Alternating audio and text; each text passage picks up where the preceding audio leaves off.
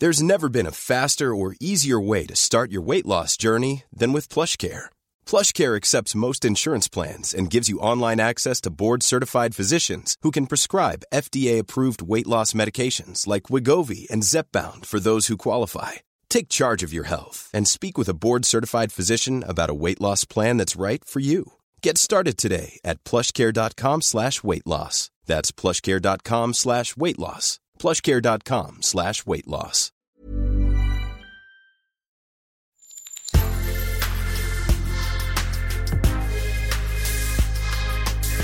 Mais avant l'épisode, j'aimerais vous rappeler que notre premier sponsor, c'est vous. Pour faire thune, vous savez qu'on a besoin de thunes. Ça prend du temps, du travail de montage, de journalisme. Je vous épargne le fichier Excel des coûts. Mais à vous qui kiffez thunes, pour assurer notre indépendance financière et pour que ça continue, eh bien il n'y a qu'un moyen, la cagnotte Tipeee. Sur Insta, via le lien en bio, ou sur Google en tapant Thune Podcast Tipeee avec 3 E, T-I-P-E-E-E. Vous êtes déjà nombreuses, nombreux, mais on espère que vous le serez encore plus. Pour que Thune continue, je compte sur vous.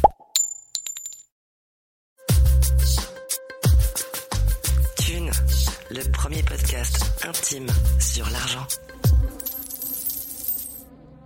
Le, le logement, la quasi-totalité de l'énergie, euh, l'eau, le, tout, tout ce qui est nécessaire pour rester en vie, j'ai 0 euros de dépenses.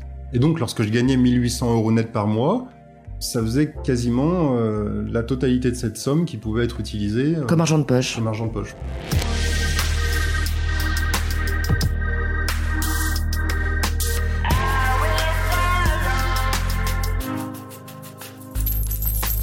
L'autonomie, ça vous parle? Faire pousser sa nourriture, avoir une source d'eau, vous savez l'eau qu'on nous prédit être l'or du 21e siècle, ou encore produire sa propre énergie sans avoir besoin de payer pour ça. Eh bien, Bjorn Duval peut tout vous expliquer à ce sujet. C'est devenu quasiment son travail, la réflexion d'une vie. Vous allez voir, il est très secret. Il ne parle que très peu de son métier. J'ai compris que c'était pour des raisons de confidentialité propres à sa profession, mais il ne veut pas non plus dire son âge, et encore moins montrer son visage. Et pourtant, c'est un YouTuber à succès. En revanche, il y a un sujet qui n'est pas du tout tabou pour lui, c'est l'argent. D'ailleurs, sa chaîne YouTube avec ses 270 000 abonnés et son livre s'intitulent tous les deux Vivre sans argent. Dans ce but, il vise donc l'autonomie, mais pas pour des raisons spécifiquement écolo.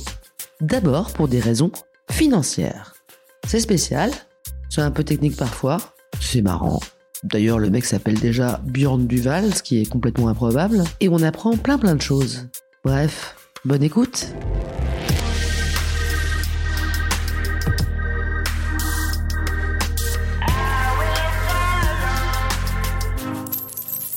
Aujourd'hui, on va parler d'argent avec Björn Duval.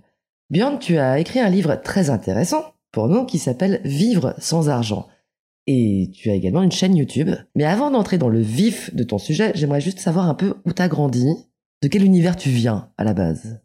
Hum, je viens de la classe moyenne. J'ai grandi à la campagne, dans un petit village de, la région Rhône-Alpes. Je suis issu d'une famille d'agriculteurs, mais mes parents, euh, quand je suis né, ne travaillaient plus à la ferme. Par contre, on a gardé une ferme familiale qui a été reprise par euh, mon oncle. Donc t'as un vrai rapport dès l'enfance avec euh, l'agriculture, la campagne. euh, Oui et non, parce que les agriculteurs d'aujourd'hui, je sais pas si on peut dire que ce qu'ils font c'est de l'agriculture. Ce que fait mon oncle, c'est plus ce que faisait mon grand-père. Mon grand-père était un vrai paysan. Mon oncle, c'est un agriculteur euh, d'aujourd'hui, mais je... je... Gros producteur, quoi. Oui, c'est ça. Alors lui, en l'occurrence, euh, il est spécialisé dans l'élevage de, de vaches laitières. Mais mon grand-père, il, il avait une ferme qui lui permettait d'être entièrement autonome sur le plan alimentaire. Il il allait pas acheter de la nourriture. Euh, mon oncle, il produit son lait, c'est tout. Est-ce que vous parliez d'argent à la maison quand t'étais petit? Non, mes principales dépenses, c'était des livres. J'en achetais de temps en temps. T'avais pas de, de rapport à l'achat ou à la consommation? De rapport à la consommation, j'ai très vite trouvé que, que la- le principe même de la consommation, c'est une dépendance artificielle qui est créée sur des besoins qu'on se fabrique en fait. À partir de 14-15 ans, je me suis, j'ai commencé à me poser des questions. Pourquoi est-ce qu'on paye l'eau? L'eau, euh, pourquoi est-ce qu'on paye l'eau? Non, mais l'eau, il y en a de partout, c'est gratuit l'eau. Tu regardais les prix, par exemple, je sais pas, au supermarché ou, euh, ou dans les boutiques ou... Non, parce que j'achetais pas énormément de choses. J'ai à peu près toujours acheté des vêtements d'occasion. Et vous aviez pas de problème de manque ou euh, de luxe particulier? Non, non, aucun manque. J'ai toujours mangé à ma faim. Ce qui n'est pas le cas euh, ni de mes parents, euh, ni de mes grands-parents. Mes grands-parents ont, connu la guerre. Euh, après la guerre, c'était très très très difficile. Mes parents, c'était également très difficile pendant longtemps. Et puis, au bout d'un moment, on a inventé ce truc qu'on appelle la classe moyenne. Et, et voilà, ça commence à aller un peu mieux à partir de ce moment-là. Il y a quelques années, tu as fait ce constat que ce que tu gagnais ne te permettait pas de vivre bien. Au moment où tu fais ce constat, tu gagnes combien à peu près? Paradoxalement, je gagnais plus que ce que je gagnais jusqu'à récemment, parce que je me suis fait virer de mon job euh, il y a pas longtemps. Et lorsque je me suis fait virer de mon job, je gagnais 1800 euros net par mois. Lorsque j'ai fait ce constat, je gagnais 2100 euros net par mois. Donc il y a une douzaine d'années, voilà. tu es à Paris à ce moment-là. Je suis à Paris, je suis à Paris. Tu bosses dans la com à ce moment-là? Je bosse dans la, dans la communication, dans la fonction publique. Et tu gagnes 2100 euros par mois et tu te dis, c'est pas terrible en fait. Je me retrouve dans cette tranche, je gagne trop pour avoir des aides de l'État et je gagne pas assez pour être à l'aise. C'est ça un peu, non? Oui, le premier point, c'est le loyer en fait. Quand, on est à Paris, le, le, truc numéro un, c'est le loyer. Moi, j'ai grandi à la campagne, dans une grande et belle maison de campagne, et j'arrive à Paris, je me retrouve dans un 20 mètres carrés qui me coûte une fortune. Je me rappelle plus du prix exact, mais c'était c'était trop. c'était c'était c'était surréaliste en fait. C'était c'est trop élevé. Puis il y a pas que le loyer. Enfin, je on voyait le, le prix des choses qui augmentait d'une année sur l'autre et mon salaire il restait le même. J'étais contractuel de la fonction publique. Quand on est contractuel de la fonction publique, en fait, on est engagé avec euh, un, un salaire qui est qui est donné et ensuite, euh, contrairement à un fonctionnaire ou un fonctionnaire avec l'avancement, le salaire, il augmente d'une année sur l'autre. C'est justement conçu pour tenir compte de l'inflation. Quand on est contractuel, le salaire, il est fixe, c'est une, une, ligne droite qui bouge pas. Et donc, comment ça se passe au moment où tu as cette, euh, cette révélation?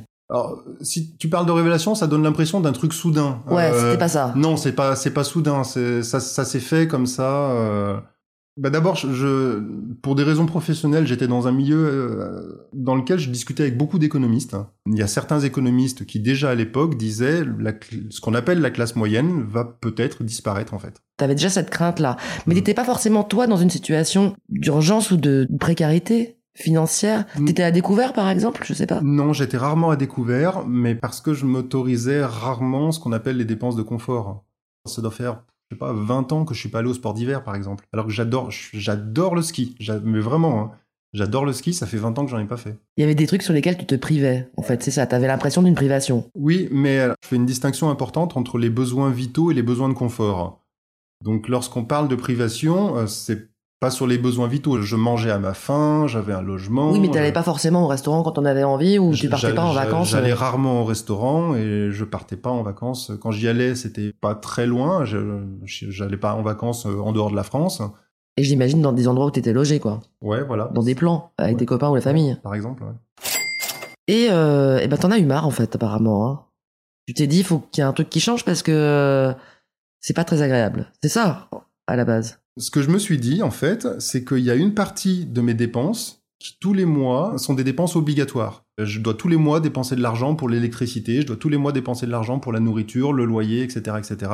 Et ça, c'est des besoins vitaux. Je peux pas, c'est pas du confort. Hein. Euh, avoir un logement, manger, c'est pas du confort. Qu'est-ce que je fais?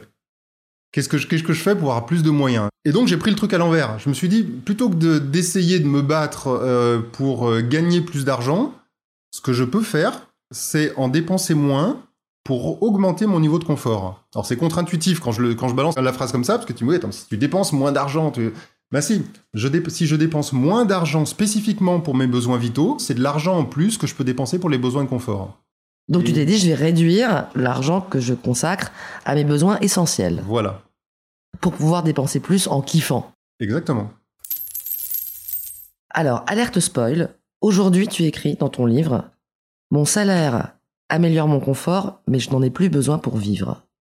Et donc c'est à cet objectif que tu es quasiment arrivé. Hein. Le, logement, la quasi-totalité de l'énergie, euh, l'eau, tout, tout ce qui est nécessaire pour rester en vie, j'ai zéro euro de dépenses. Et donc, lorsque je gagnais 1800 euros net par mois, ça faisait quasiment euh, la totalité de cette somme qui pouvait être utilisée euh, Comme argent de poche. comme argent de poche. ouais. Alors comment t'as fait? On prend le début. Bon bah déjà le loyer. Faut bien dormir quelque part. Alors, le loyer, c'est le truc qui a été le plus long et le plus difficile, et c'est le truc où j'ai le plus galéré. Donc t'avais un capital? Oui, j'avais un capital. ouais. Enfin, j'avais un capital. T'avais mis de côté euh, J'avais mis de l'argent de côté. Ouais. Un, cap- un capital, ça donne l'impression que tu as 100 000 euros. Euh, j'avais 7 000 euros. Euh, donc j'ai acheté un petit terrain sur lequel je, je me suis installé dans une caravane et hop, 0 euros de dépenses de loyer. Le terrain c'est 7 000 euros, la caravane j'avais dû la payer quelque chose comme 1000 euros à l'époque. En province? En province, oui. En- Là pour le coup t'as quitté Paris. hein. Euh, Première décision quitter Paris. Oui, mais alors, lorsque j'ai quitté Paris, j'ai travaillé dans la com, et le miracle de cette époque, c'est qu'il y avait Internet. C'est la mode de ce qu'on appelle les digital nomades, qui se mettent à travailler depuis même des, des pays dans lesquels le, le- La vie est moins chère. la vie est moins chère. Et donc, même s'ils gagnent peu d'argent, ils peuvent avoir une vie confortable parce que leurs dépenses vitales leur coûtent pas grand-chose.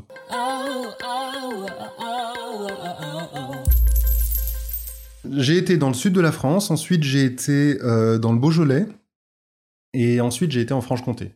J'ai été sur plusieurs, en- sur plusieurs sites différents. Le vrai gros changement pour moi, le moment où j'ai vraiment pu commencer à, réduire mes autres dépenses, c'est quand je, quand je me suis installé en Franche-Comté sur une propriété de 4 hectares euh, où j'avais vraiment de la place pour faire les choses.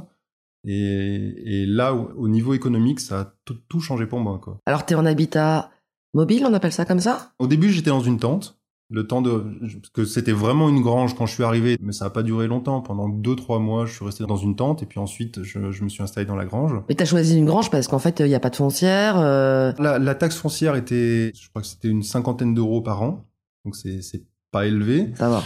Et, euh, et non, j'ai pas choisi une grange. J'ai choisi le terrain. Et sur le terrain, il y avait une grange. S'il n'y avait pas eu de grange sur ce terrain, je me serais probablement installé dans une yourte ou encore sur une caravane. En tout cas tu choisis des façons d'habiter qui sont assez légères par rapport à une maison, euh, un appartement. Oui, au début. Parce que ne payant pas de loyer euh, pendant des années, ça permet de, mettre de côté de l'argent qui euh, m'a permis au bout d'un moment d'acheter une maison.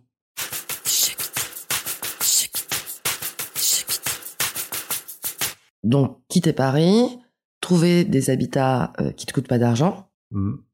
Et après, comme tu disais, il y a d'autres dépenses. Alors, il y a l'énergie. Effectivement, toi, tu te chauffes au poêle, hein, c'est ça? Alors l'énergie, c'est un, c'est un gros gros poste. Moi, je me chauffe au bois, mais c'est pas forcément ce que je recommande. En fait, il y a que à peu près 3% des, des Français qui possèdent des parcelles forestières. Et pour se chauffer au bois sans dépenser d'argent, moi, mon but, c'est de pas dépenser d'argent. Pour se chauffer au bois sans dépenser d'argent, il faut ne pas acheter son bois. Et pour ne pas acheter son bois, il faut le posséder. Voilà. Donc moi, je me chauffe au bois, mais c'est pas quelque chose que je recommande. Toi, tu penses qu'il faut se chauffer? Ça dépend. Ça dé- Je pense qu'il y a... ça dépend des situations. D'abord, moi, je suis avec relativement peu de ressources. Les gens, en général, ont plus de ressources que moi. Euh, Oui, tu partes à 7000 balles. Ouais, c'est ça. Euh, mon, mon deuxième terrain, la grange avec les 4 hectares, je l'ai payé 15 000 euros. Euh, et la maison, ensuite, je l'ai payé 20 000 euros.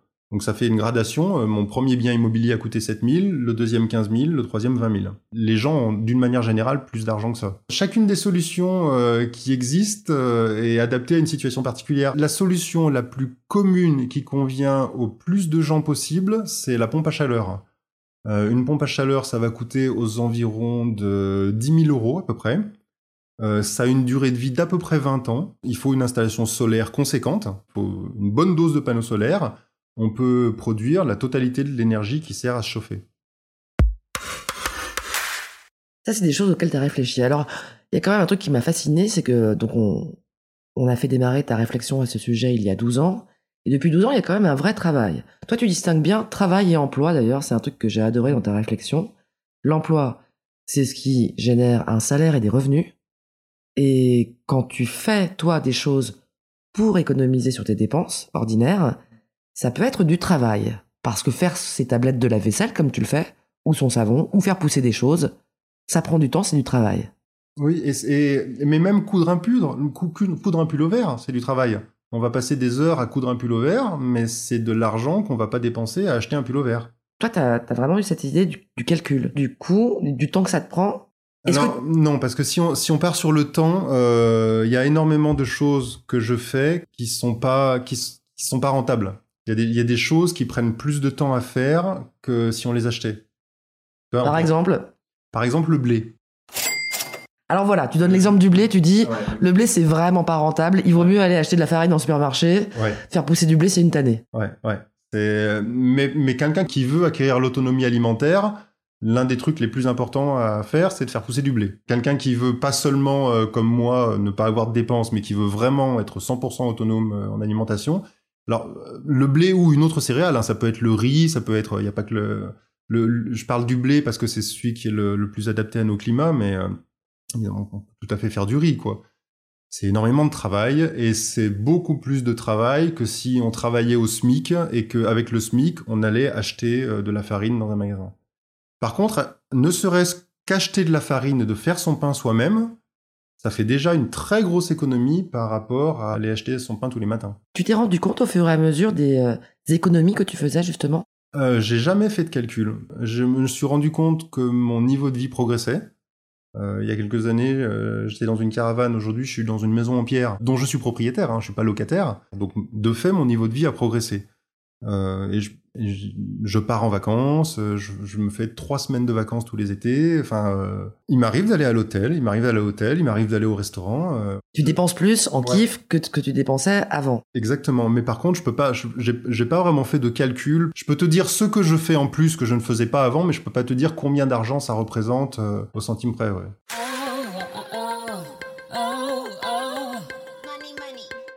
On va aller dans le chapitre des tips and tricks que tu donnes pour faire toutes ces économies. Alors, première chose, déjà, le frigo, toi, tu l'utilises que 4 mois par an, apparemment. Ouais. T'habites dans une région où il fait pas trop chaud. Ouais. Et existe le congélo, hein. Tu sèches, tu saumures, tu conserves. T'as Oui. des méthodes alternatives. euh, Mais depuis des milliers d'années, on utilise des méthodes alternatives pour conserver la nourriture. Pour ce qui est de l'hygiène et des produits ménagers, donc tu fais un max de trucs avec du bicarbonate de soude, Ouais, ouais. du savon de Marseille et du vinaigre blanc. Qui coûte pas cher et qu'on trouve de partout. Voilà. Et ça, avec ça, t'as quasiment euh, tous les produits pour l'hygiène et pour la maison. Ouais, ouais. On peut, on peut quasiment tout faire soi-même. Et pareil, là, tu, juste, tu vas dans un supermarché, tu regardes le prix d'un bidon de lessive.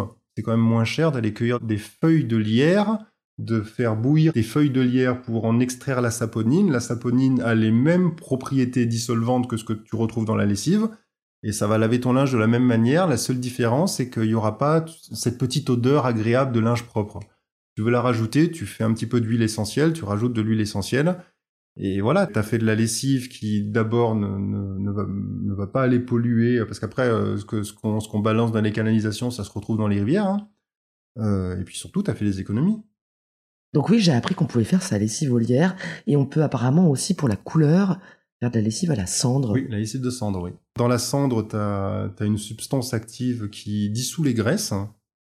Et alors, tu peux faire du savon aussi avec la cendre. Mais ça, je, le savon, j'en parle très peu parce que c'est dangereux de faire du savon. Et quand je, je, suis assez prudent lorsque je donne des tutoriels sur des trucs, parce que que ce soit sur le, les plantes sauvages comestibles, sur l'eau, ce genre de choses, parce qu'il y a toujours des risques. Les plantes, les plantes sauvages comestibles, il y a toujours des gens qui s'intoxiquent en mangeant les mauvaises plantes parce que ça ressemble pas au bon truc. Sur le sur l'eau, euh, c'est très facile de s'intoxiquer et de boire de l'eau contaminée. Ah oui, l'eau gratos, l'eau de la rivière, L'eau de la rivière, tu peux pas la boire. tu peux pas la boire. ouais. L'eau gratos, c'est l'eau de la rivière que tu prends, que tu décontamines et que tu bois après l'avoir décontaminée. Et toi, tu fais ça Ouais.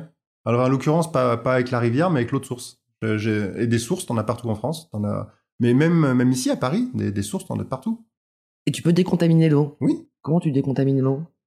Euh, Il y a plusieurs techniques. Moi, celle que j'utilise, c'est euh, des filtres à, à charbon qui sont. euh, en fait, tu un système avec deux cuves. Euh, alors là, on est un podcast, donc on peut pas voir ce que je te montre, mais tu as une cuve qui est au-dessus dans laquelle tu mets ton eau contaminée et il y a les filtres à charbon. Et tu as une cuve qui est en dessous dans laquelle il y a ton eau filtrée qui descend.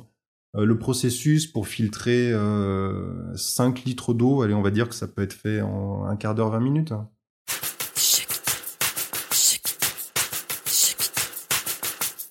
Toujours sur les économies que tu as imaginées, à la rubrique des trucs et astuces, tu nous rappelles qu'on peut faire des éponges avec euh, la récupération de vieux torchons.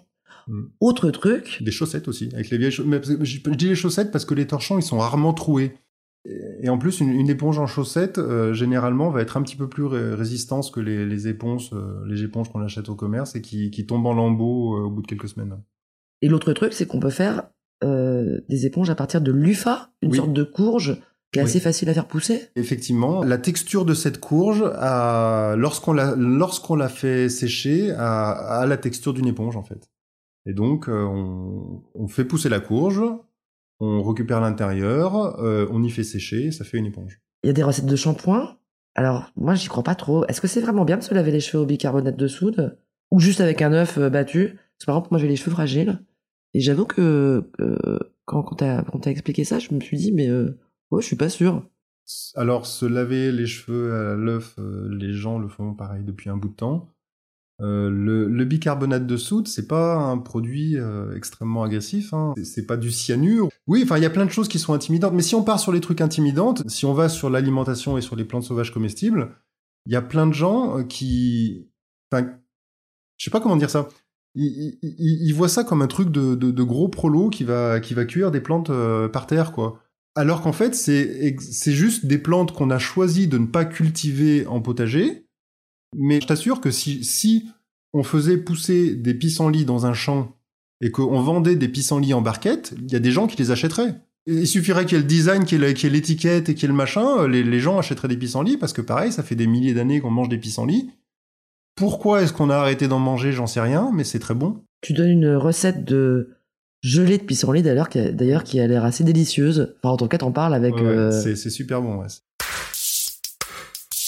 Alors, t'as passé quand même beaucoup de temps à imaginer toutes ces solutions ou à les retrouver. J'ai rien inventé, comme tu dis, je les ai retrouvés. J'ai j'ai passé beaucoup de temps à lire des livres et à écouter euh, des témoignages de, de gens de ma famille qui ont vécu dans la ferme de mon grand-père et à une époque où les gens, ils allaient pas au magasin pour acheter à manger. T'avais envie de ça. hein T'avais envie de moins aller au magasin. Par ailleurs, il y avait un plaisir à justement moins consommer. Un plaisir, je Moins sais pas. Je- un, un plaisir, je sais pas. J'avais envie de manger de la nourriture de qualité et on, et on rejoint la question de l'argent encore. La, la bonne nourriture de qualité, c'est la, la nourriture bio. C'est ce qu'il y a de mieux et c'est aussi ce qu'il y a de plus cher. C'est plus cher d'acheter une tomate bio que d'acheter une tomate normale. Or, l'intérêt de faire pousser ces tomates soi-même, c'est que ça coûte rien et qu'elles sont bio, c'est-à-dire qu'on a le produit qui coûterait le plus cher si on l'achetait en magasin. Oui, il y a un vrai luxe Ouais, c'est ça. sans la dépense. C'est ça. Euh, moi, j'ai des myrtillers, ça me coûte rien. Je, je ne mange pas toutes les myrtilles que je produis. Euh, Il y a un truc qui coûte super cher en magasin, c'est les murs. Les, les murs, c'est vraiment un truc tout bête, ça pousse sur les ronces. Et quand il y a euh, un champ dont tu t'occupes pas, naturellement les ronces viennent. Et des murs, t'en as des kilos et des kilos. Tu les manges pas toutes. Ouais. Et, et tu vas les acheter en magasin, ça va coûter 4 euros, une minuscule petite barquette. Donc tu vas pas faire de la confiture, tu vas pas faire ta propre confiture de mûre avec des mûres achetées en magasin déjà. T'achètes deux fois. Pour faire de la confiture de mûre, la seule chose que tu as besoin d'acheter, c'est du sucre en réalité.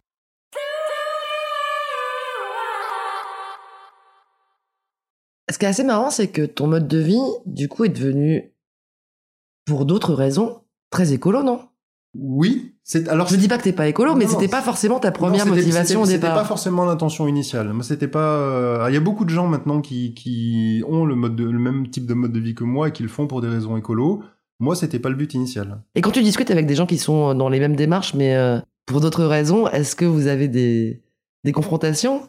C'est compliqué. Il y a, Alors, En tout cas, est-ce que ça s'assume de dire, bah moi c'est pour la thune en fait que j'ai changé de mode de vie? Il y a les gens, les gens qui ont beaucoup d'argent et qui essayent de faire ce que je fais réussissent très rarement. C'est-à-dire, paradoxalement, lorsque, lorsque tu as 100 000 euros, normalement, euh, être 100% autosuffisant, c'est- tu devrais pouvoir le faire les doigts dans le nez. Et il y a un truc que j'observe d'une manière générale, c'est que plus les gens ont d'argent, et moins ils y arrivent. Quel est ce mystère? Alors, c'est compliqué. Mais déjà, si ta motivation, c'est pas d'économiser de l'argent, si ta motivation n'est déjà pas là, et si, si tu as suffisamment d'argent pour pas avoir cette motivation, ça, ça explique déjà en partie que tu vas te planter. Si au fur et à mesure que tu avances dans tes démarches, à chaque fois que tu as à faire le choix entre dépenser de l'argent et faire des économies, de fait, tu es obligé de faire des économies, et ben forcément, tu vas plus facilement avancer vers l'autosuffisance. Par Et- nécessité.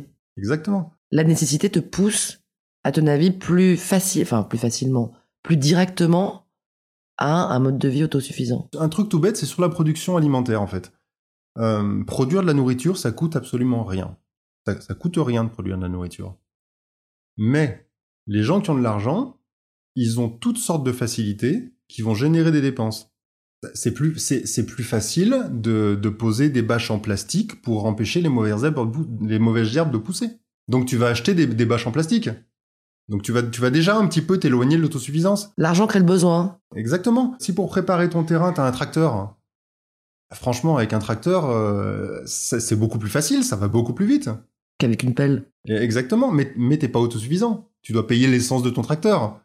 L'entretien de ton tracteur. Euh, euh, puis peut-être Les réparations. Une, assurance, une je sais pas quoi. quoi. Ouais, ouais. Euh, et, et, et, tu peux décliner le truc comme ça pour, pour la quasi-totalité. Quand tu produis, c'est pour ça que je prends l'exemple de l'alimentation. La, de Sur l'alimentation, tu as des solutions où en dépensant de l'argent, tu peux produire ta nourriture. Et tu peux assez facilement arriver à 100% d'autonomie alimentaire si tu as beaucoup d'argent. Mais pas en étant autosuffisant. Petite parenthèse, euh, tu mets un gros coup de pied dans le mythe de la permaculture. Alors la permaculture, c'est euh, cette technique qui consiste à, à, cultiver des légumes juste en laissant la nature faire et en l'organisant correctement. Euh, donc il y a un peu un mythe comme quoi bah, la nature, en fait, si on la laisse faire, tout pousse un peu naturellement. toi, tu as l'air de dire que c'est pas si fastoche en réalité. Oui et non. Je défends la permaculture, je trouve ça très bien. Bah forcément, tu veux pas acheter d'engrais, tu veux pas acheter de trucs, toi. Voilà. Donc euh, bon. simplement, la, la permaculture, euh, il y, a deux soucis. D'abord, le, premier le premier souci, c'est que ça demande d'avoir une connaissance extrêmement poussée du terrain sur lequel on est. Il y a beaucoup de gens qui se lancent dans la permaculture et qui essayent de reproduire des choses qu'ils ont vues, qui marchent très très bien. Ailleurs. Ailleurs. Et ils arrivent et ils y reproduisent chez eux. Et ils disent, bah, ça marche pas, euh, la permaculture, ça marche pas. Et, euh, on se lance pas comme ça euh, d'un jour sur l'autre. Euh. Et, et c'est tout le problème. Et c'est tout le problème d'un truc comme la permaculture qui est devenu extrêmement populaire, qui est qui est plein de bonnes intentions, mais qui demande une grosse quantité de connaissances pour arriver à être à être mise en œuvre. La permaculture, ça marche très bien quand on connaît la nature. Faut connaître ton endroit en particulier. Faut, faut avoir passé au moins un an sur un terrain pour bien connaître, pour bien connaître, tu vois moi, je dis aux gens, ne commencez surtout pas par un potager. Que si, si vous n'êtes pas resté un, au moins, au moins un an sur un terrain. Euh, vous savez pas comment ça pousse, vous savez pas comment ça s'harmonise, vous savez pas. Bah vous, avez, vous, avez, besoin de regarder un an euh, l'évolution au fil des saisons. Ça, les choses se font pas comme ça. Et si tu gagnais n'importe quoi dans ton prochain boulot, euh, 3000 euros, est-ce qu'il y a des, des choses que tu arrêterais de faire toi-même? Euh... 3000, 5000, euh, tu vois, euh, plus quoi. Bah c'est compliqué. Je... je pense pas en fait, parce qu'une fois que t'as pris, après c'est ça devient un mode de vie. Une fois que t'as pris le pli de faire un truc, euh, j'ai des pommiers, donc du coup, bah il y a un truc qui est sympa, c'est que tu sais pour le dessert, euh, quand tu vas faire ta balade, tu vas prendre ta pomme sur l'arbre et tu la manges directement sur l'arbre. Je sais, je sais pas si l'argent peut remplacer ça. Je, je sais pas. Tu comprends? Même si j'étais millionnaire, c'est quand même bien sympa d'aller cueillir ta pomme sur ton pommier, quoi. T'as cette phrase euh, assez jolie dans ton livre, tu dis La chaleur d'un poêle à bois est plus douce que celle d'un chauffage électrique. Le luxe d'une fontaine murale en faïence est plus agréable que la médiocrité d'un robinet acheté en grande surface. Et la nourriture que l'on produit soi-même a une saveur infiniment supérieure à celle que l'on trouve en supermarché. Oui, ça me fait des économies, mais c'est en soi une source de confort. Ça l'est devenu ou ça l'était au départ? Est-ce qu'au début, il n'y a pas un petit clic d'effort à produire? Non, c'est ce que je te disais. Au début, c'est la galère. De, enfin, vivre en caravane l'hiver, c'est horrible. Ah oui. Bah oui. froid. C'est, Alors le pire, c'est pas le froid. Le, pire, c'est l'humidité. C'est le, la, condensation le matin. Euh... Quand t'as aéré la caravane, euh, c'est un igloo, tu vois. Euh. Donc, Et tu ouais, te douches à l'eau froide? Euh, alors ça m'est arrivé de me doucher à l'eau froide il y a très très longtemps, mais euh, en fait j'ai très vite trouvé un système euh, assez simple pour faire chauffer mon eau gratuitement, euh, mais vraiment le truc rudimentaire. C'est un rocket stove en fait. C'est un espèce de poêle en brique sur le, que je peux alimenter avec de simples brindilles et sur lequel, sur lequel je fais chauffer mon eau. Et tu fais ça à chaque fois? Alors je faisais ça à chaque fois. Maintenant, j'ai des alternatives en fonction de la saison. Si on est en hiver, je continue d'utiliser ce système. Si on est en été, j'ai cassé la tirelire, j'ai dépensé 200 euros dans une douche solaire. Tu sais les douches qu'il y a au bord des piscines. Et j'ai 0 euros pour euh, chauffer mon eau parce que euh, tout ce que tu as à faire, c'est euh, raccorder la douche à n'importe quelle alimentation en eau. Là, tu vois le robinet qui est ici. Tu raccordes ta douche dessus. Tu attends une demi-heure, trois quarts d'heure que ça commence à chauffer. Au bout d'une heure, c'est bien chaud et tu as de l'eau chaude gratuitement. Pour une fois, je peux te donner un chiffre. Je veux pas dire de bêtises, mais je crois que c'est 18% de la consommation électrique, c'est le chauffe-eau. Ah ouais. Donc, euh... donc c'est pas mal d'économies. Donc c'est pas et en fait c'est ça, c'est la somme de petits trucs là. Ouais, chaque produit, chaque détail voilà, quand de la vie quotidienne. Tu dis oui là, là ça fait que 1 euro, là ça fait que 10 euros, là, là oui, très bien, t'économises la lessive, t'économises l'eau chaude, mais le, le truc c'est que une fois que une fois que t'as fait la somme de tout ça, ça, ça, ça fait des sommes super importantes en fait. Là aujourd'hui, tu as besoin de combien pour vivre en argent? Entre 250 et 300 euros par mois à peu près. Tu pourrais vivre avec moins que le RSA. Ouais. Tu claques le reste? De l'argent qui te. Il y a une partie de l'argent que j'utilise pour investir euh, dans des dépenses qui me permettent. De moins euh, dépenser de, de, moins dépenser. Alors, typiquement, le, ma douche solaire. Voilà. C'est de l'investissement Ouais, je lis pas mal de bouquins. Ça, c'est un luxe que je me permets maintenant. Avant, j'allais emprunter des livres en librairie. Maintenant, je les achète. J'ai quelques œuvres d'art. Ah ouais Ouais, des. Euh, ouais, j'ai deux, trois trucs. Que t'as acheté Que j'ai acheté, ouais. À des peintres ou des sculpteurs ou des. ouais, ouais, ouais. Et puis les vacances. Les vacances. Je me permets, je me permets d'aller euh, à la plage. Voilà. Et est-ce que ça, cette façon de vivre, ça a changé euh, ta sociabilité? La façon dont tu perçois les autres ou dont tu es perçu par les autres éventuellement? Non, ça n'a pas, ça a pas changé grand-chose. Et par rapport à des potes que tu devais avoir avant, j'imagine, euh, qui continuent d'acheter, de, vivre comme on est nombreux à vivre finalement en, en consommant de façon classique. Eh ben, ils sont plus pauvres que moi. C'est vrai, hein en, gagnant, en gagnant des revenus similaires euh, à moi, ils peuvent pas se permettre de faire les choses que je fais. Tu crées des émules, tu crées de l'envie, ou ils te regardent en se disant c'est un peu chelou quand même. Euh, non, non, non, non, il y, en a, il, y a, il y en a, qui changent certaines choses sur euh, les trucs qui permettent les plus gros postes d'économie. Par exemple, un truc tout bête, qui est un gros, gros poste d'économie, c'est le carburant. alors ça, pareil, j'ai les chiffres aussi. Le français moyen dépense 1800 euros de frais d'essence par an c'est genre énorme 1800 euros. Bah, c'est un mois de salaire quoi. Ouais, ouais. Moi, j'ai organisé la totalité de mes déplacements avec un vélo électrique. Pour les déplacements plus lointains, j'ai une voiture euh, GPL que j'ai achetée d'occasion.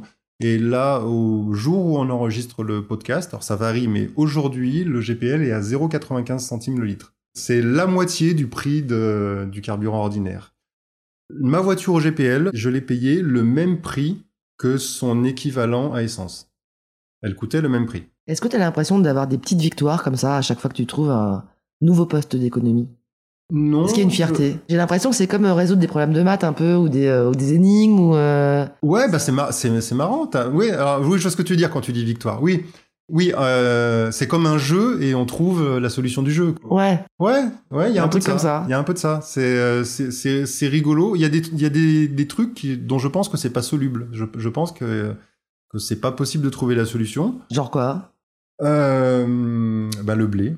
Pour moi, c'est pour ça la, la permaculture, je, je, ne dénigre pas forcément la permaculture. Je pense que la permaculture, elle, elle peut nous permettre des trucs extraordinaires si les gens qui s'y connaissent bien produisent des bonnes idées. Et actuellement, il n'y a personne sur Terre qui a produit une bonne idée pour produire du blé euh, en permaculture. Donc, je pense que quelqu'un y arrivera un jour, mais tu vois, pour le moment, je range ça dans la case des trucs insolubles.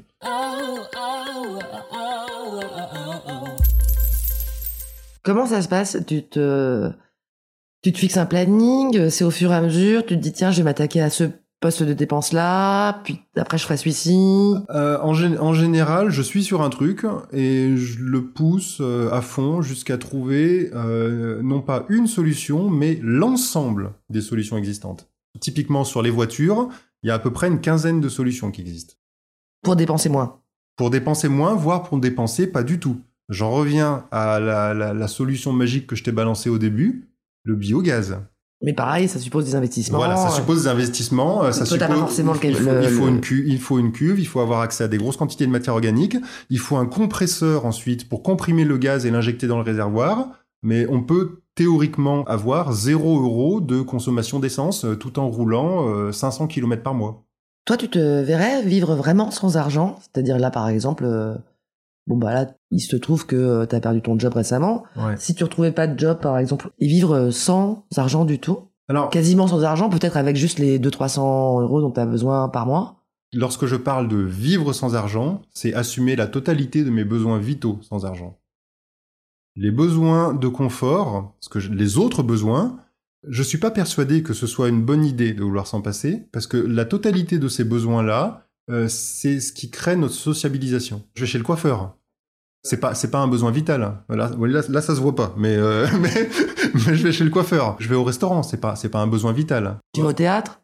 Euh, je, Au vais thé- cinéma? je, je- je vais au théâtre, j'adore le théâtre. Je vais effectivement tout, tout ça, t'en as pas besoin pour vivre. Pour vivre, t'as pas besoin d'aller au théâtre. Et pourtant, je pense que c'est indispensable. Je, je pense que c'est indispensable pour faire pour faire société. Donc tu penses que l'argent nous permet des choses qui nous aident à faire société Ouais, Donc, la- la- l'argent, c'est un outil de mesure euh, des, de- des interactions sociales. Ça permet de mesurer la quantité de travail qu'une personne a, a donné pour produire quelque chose. Et il y a énormément de ces travaux qui sont utiles et qui sont nécessaires pour faire société. T'es pas contre l'argent philosophiquement, toi? Non, T'as pas de- non. Par contre, je suis contre le fait de payer son eau. Je trouve, ça euh, surréaliste de devoir euh, payer de l'eau. L'eau, c'est quelque chose de gratuit qui tombe littéralement du ciel. Le fait qu'on ait des factures d'eau, qu'on nous demande de payer de l'eau, c'est récent. Hein. Il a fallu attendre, je crois, les années 50 pour qu'on commence à, à faire payer euh, l'eau aux gens.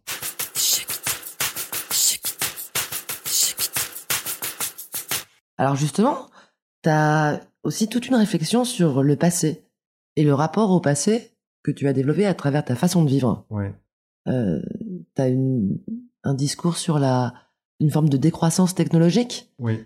Tu dis que euh, au 19e siècle, finalement, on avait euh, assez de technologie pour vivre confortablement et que le petit surcroît de technologie qu'on fait jusqu'au 21e siècle, finalement, il n'est pas forcément indispensable. C'est un peu ça? C'est exactement ça.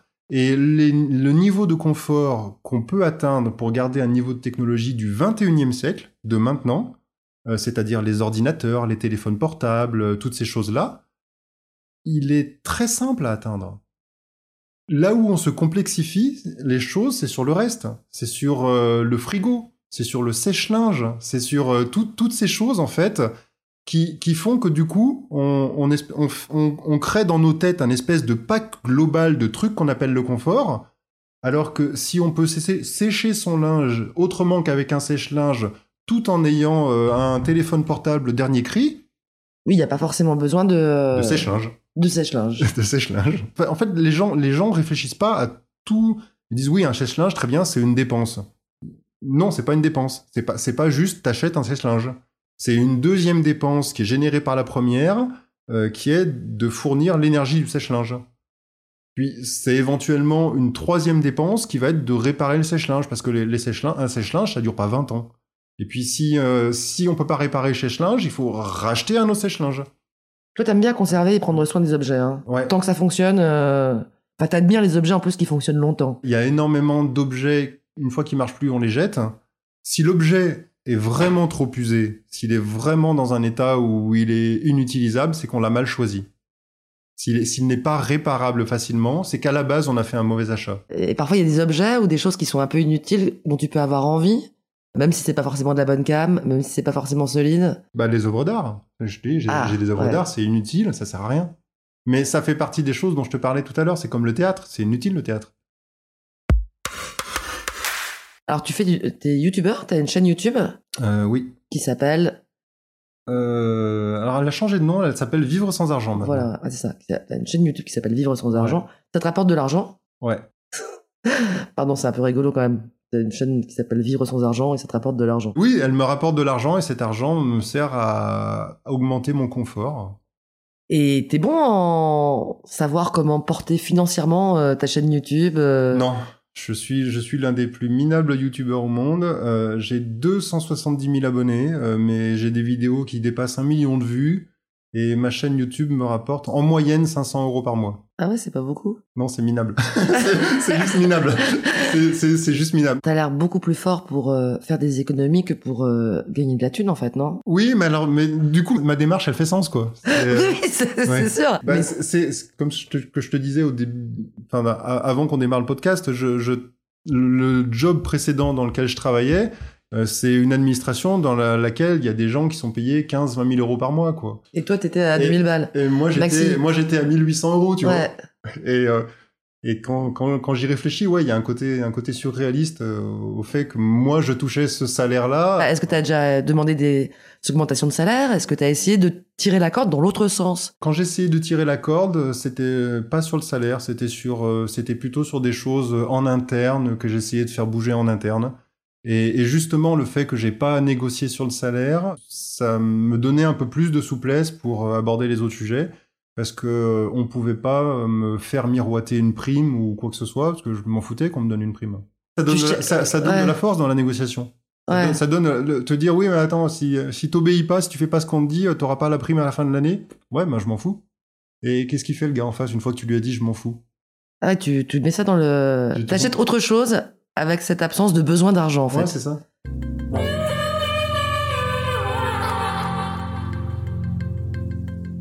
Ouais, donc t'es pas très bon pour avoir des augmentations, t'es pas très bon pour monétiser ta chaîne YouTube. mais par contre je trouve que je suis très bon pour faire des économies ça fait des années que je fais ça et je à force de parler avec les gens euh, j'ai l'impression d'a- d'avoir un talent pour analyser euh, une situation voir les postes de dépenses et voir les moyens euh, qui permettent de, de faire des économies je suis sur les sur les voitures typiquement j'ai fait j'ai fait un boulot de malade quoi Est-ce que t'as rencontré, à travers ce chemin que tu as fait, des gens qui avaient les mêmes soucis que toi, la même, euh, la même ambition, le même, euh, la même démarche, la même curiosité? Alors, euh, sur, sur l'autosuffisance, il y a beaucoup de gens, mais c'est ce qu'on disait tout à l'heure. Il y en a énormément. ça va être par exemple parce qu'ils sont survivalistes ou, ou collapsologues. C'est-à-dire, ils se préparent à un effondrement de notre société et dans ce cadre-là, ils veulent atteindre une forme d'autosuffisance qui leur permet de pas dépendre des magasins. Il y a aussi les écolos. L'écologie, c'est un autre univers parce qu'il y a, beaucoup de gens qui sont pour des questions idéologiques ou politiques. Les, les survivalistes comme les collapsologues, ils te disent, voilà, ça va s'effondrer. Mais après, quand tu vas dans le détail de la discussion avec eux, tu t'aperçois qu'il y a autant de causes d'effondrement qu'il y a de collapsologues ou de survivalistes. Euh, ça va de certains survivalistes qui redoutent une crise migratoire euh, et qui pensent que un, un afflux de ressortissants étrangers va déstabiliser la France, à, euh, l'extrême opposé, un, un collapsologue qui pense que le réchauffement climatique va rendre impossible de faire pousser des légumes. Tu vois, c'est deux trucs radicalement différents. Et pourtant, quand tu les écoutes, pour résoudre ces deux problèmes qui n'ont rien à voir et pour être autosuffisant, ils vont te raconter à peu près la même chose en fait. Ils vont peut-être tomber sur les mêmes, stu- les mêmes solutions que toi. et ils vont très certainement tomber sur les mêmes solutions que moi. Ouais. Euh, moi, je, je suis sûr, je, je suis suivi aussi bien par des survivalistes que par des collapsologues. Mais c'est ça, t'as une commu maintenant. Ouais, enfin la, je- la notion de communauté, euh, c'est euh, il y a des gens qui me suivent, mais je, je considère que les gens qui me suivent ne sont pas ma communauté. Moi, je partage des connaissances. Je, je- D'abord, mon, mon visage apparaît jamais. Je, ma, ma personne, j'en parle très peu. Pour entretenir une communauté, il faut parler de soi. euh, de... Est-ce que t'es pas rentré un peu dans un truc de geek avec cette histoire d'autosuffisance? De geek, Ouais c'est-à-dire? Bah, creuser un sujet, le penser jusqu'au bout. Enfin, tu vois, comme il peut y avoir des fans de. euh, Ouais, je vois. tu vois, de, de, ça peut être euh, des gens qui vont être fans de, de- d'informatique, ou ça peut être des gens qui vont être fans de bagnole, ou. Ouais, c'est vrai. C'est, c'est, ça, ça peut être une analyse si on n'était pas en train de parler de besoins vitaux. Euh, c'est-à-dire que euh, le, tu vois, quand tu parles de tr- trucs de geek, c'est comme si c'était un loisir. Là, c'est Ouais. là, c'est là, on est, on est, euh, on est au-delà du loisir, quoi. C'est quelque chose qui a un impact sur euh, sur le- sur la vie des gens, mais très très directement. Et t'as l'impression que tu peux aider des gens en leur donnant des trucs pour dépenser moins Que qu'il y en a que ça aide Ah, je, pense que c'est pas une impression. Je, pen- je pense réellement que on est en, tr- on est en train de voir euh, un large déclassement social. Je pense que la classe moyenne risque de disparaître et que l'un des moyens d'empêcher d'empêcher ça, D'empêcher que les gens crèvent la dalle? Non, pas d'empêcher que les gens crèvent la dalle, Ah. d'empêcher la disparition de la classe moyenne. c'est de faire en sorte qu'il y ait le moins de gens euh, possible qui soient dépendants de leur salaire à la fin du mois. Tu vois, lorsque je te disais tout à l'heure, euh, lorsque je discutais avec mes employeurs, ils me disaient ouais mais t'auras pas de prime à la fin de l'année, je dis ouais mais je m'en fous. Euh, avoir ce pouvoir-là, c'est ça qui sauvera la classe moyenne. C'est-à-dire pouvoir dire à son patron je m'en fous, ça, donne un pouvoir de négociation qui est colossal.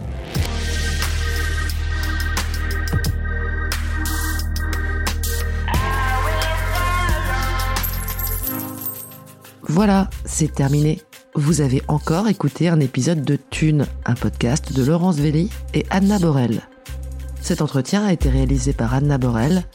Le montage est assuré par Bastien Bironneau sur une musique toujours d'Emma Bitson. Si vous aimez Thune, vraiment, n'hésitez pas à nous laisser un gentil commentaire sur Apple Podcast. On a aussi créé une cagnotte Tipeee, parce que donner un peu de thune à thune, ça fait sens et ça nous aide beaucoup à continuer. Enfin, vous pouvez toujours nous joindre pour toute critique, commentaire ou discussion sur les réseaux sociaux et notamment sur notre Insta. On répond toujours. À bientôt.